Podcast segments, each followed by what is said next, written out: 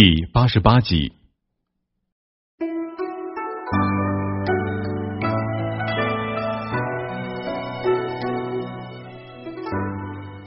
劝说龙光取回南赣巡抚大印之后，王阳明一行便由吉安前往南昌。六月十四日午后，王阳明一行才至丰城，而此时呢，朱宸濠刚刚反叛，孙遂、许奎刚刚遇害。若非忘记巡抚大印迟此数日，这王阳明难免是与孙遂、许奎同时遇难。而丰城离南昌仅一百五十里，朱宸濠反叛不过半日，便有消息报到了丰城。知县顾密呢，紧急拜见王阳明，将朱宸濠反叛之事禀告。王阳明非常震惊，因为心里已经有所准备。顾密又禀告传闻之语，说逆藩朱宸濠已经发兵千余前来提拿王府台了。这王阳明吩咐顾密说：“啊，你自取保守之地，南一番朱宸濠反秦，朝廷已经知道了，不是大兵将至，可使百姓免遭浩劫。你对本府是不必忧虑，本府这就发兵前来平叛。”顾密辞去。王阳明呢，紧急召来随从官龙光，说道：“这个刚才你听到丰城知县说话了吗？”龙光对道：“没听见。”王阳明说道。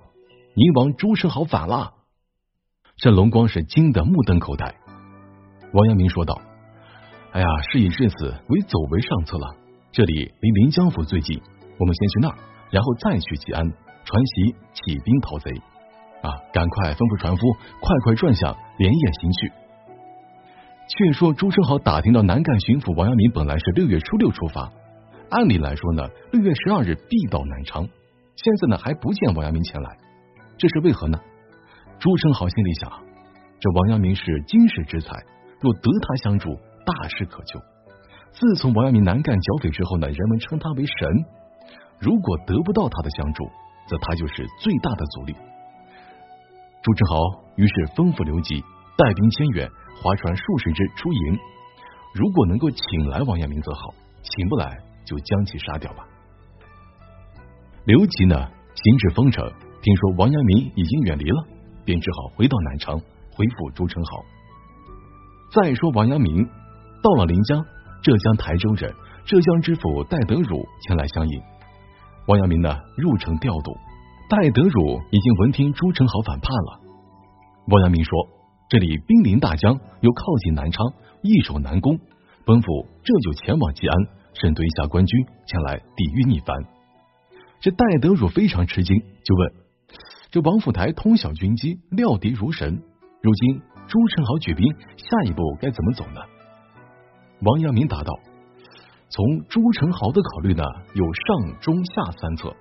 如果他直取北京，出其不意，这是上策；否则呢，就绕到南京，那么大江南北必受其害。这算不上是上策，也是中策。如果专守南昌，不敢远雷池一步，那就是下策。”他日呢，王师齐集，四面夹攻，就像是瓮中捉鳖，只能够束手就擒了。戴德儒听完，非常佩服。王阳明行至新京，知县李美迎接进城。李美颇有将才，平时呢注重训练士兵，有精兵千余。李美呢，请王阳明在新京调度，愿率精兵抗击朱宸濠。王阳明说道：“啊，呃，你是一番好意，然而呢，新京是弹丸之地，不堪用武。”王阳明不敢怠慢，昼夜行至吉安。知府武文定听说王阳明前来，非常的兴奋啊，前来拜见。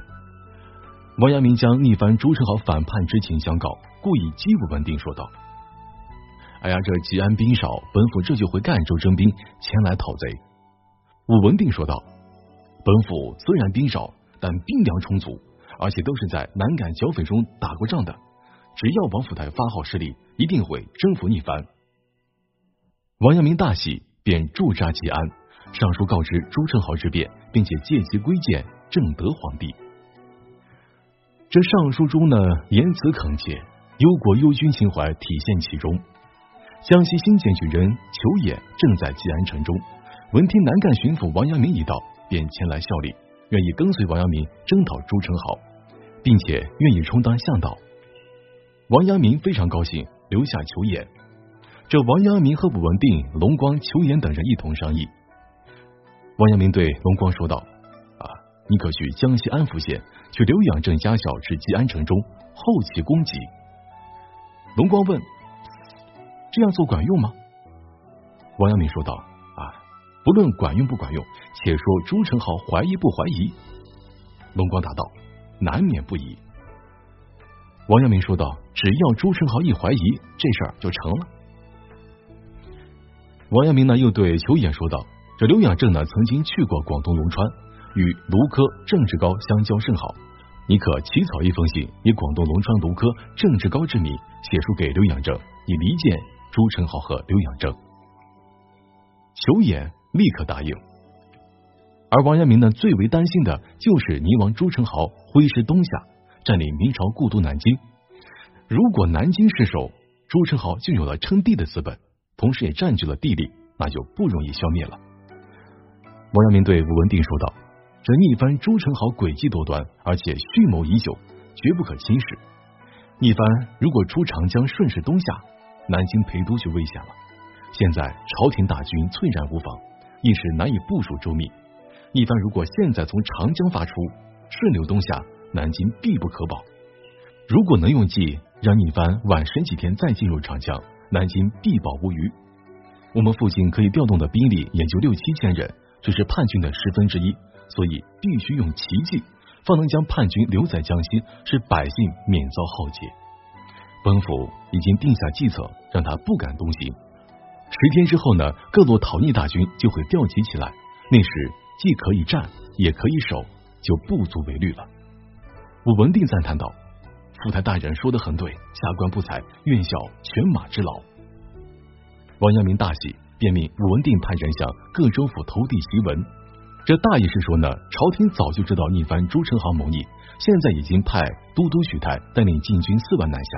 另外呢，湖广、广东、福建三省巡抚以及南赣巡抚各率兵四万，共二十万人齐聚南昌。大兵所过之处呢，沿途提供军粮，不得误事。如果延误战机，后果自负。这檄文呢，本就是稳定民心、鼓舞士气、误导一番的。朱生豪如果像李世石那样久在官场办事，自然是不会相信，因为从时间上来说，这根本来不及呀。但朱生豪从小就在宁王府当中啊，不办具体事宜，自然也就信以为真。只顾谨守南昌，不敢越雷池半步。李世石老官僚啊。自然不信那二十万大军之事，可刘养正是天天怂恿朱宸濠，劝他早日攻打南京，说的朱宸濠也是非常心动。这时呢，探子忽然呈报一封蜡书，朱宸濠打开一看，不禁大惊失色。原来呢，蜡书是巡抚王阳明写给李世石的，其中说呢，李公一心为了朝廷，本府非常感动和钦佩。本府现在已经调集各路兵马驻守要害。专等逆藩东来，以便趁机袭击。还请李公从中怂恿，使他早一天东行，早一天被灭。将来呢，论功行赏，李公要算是头功了。信中末尾呢，又是感谢李世石密报朱宸濠反秦，这才停在封城，没去南昌。这秘书呢，明眼人一看就知道是王阳明的反间计。可是呢，朱宸濠确实有点相信了。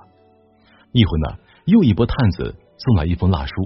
是广东龙川卢科郑志高写给刘养正的，大意是请刘养正放心，家人呢已经被送往吉安城了，请刘养正择机斩掉朱宸濠。这朱宸濠一看啊，非常生气，不由得上火，还以为李师师和刘养正二人均已私通了王阳明呢。不过这事也不那么确定，这朱宸濠是左思右虑，一时呢拿不定主意。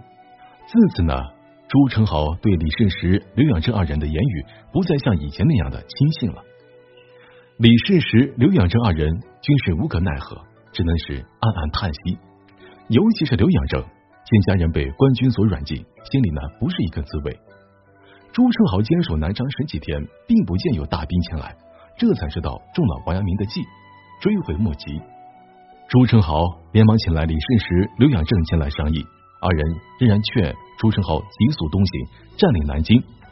这朱宸濠便留下一万兵马，让齐彦民防守南昌，自己带着六万余人。七月初二日，兵分五路，从鄱阳湖顺江东下。朱宸濠亲自率军，嫔妃一概从行。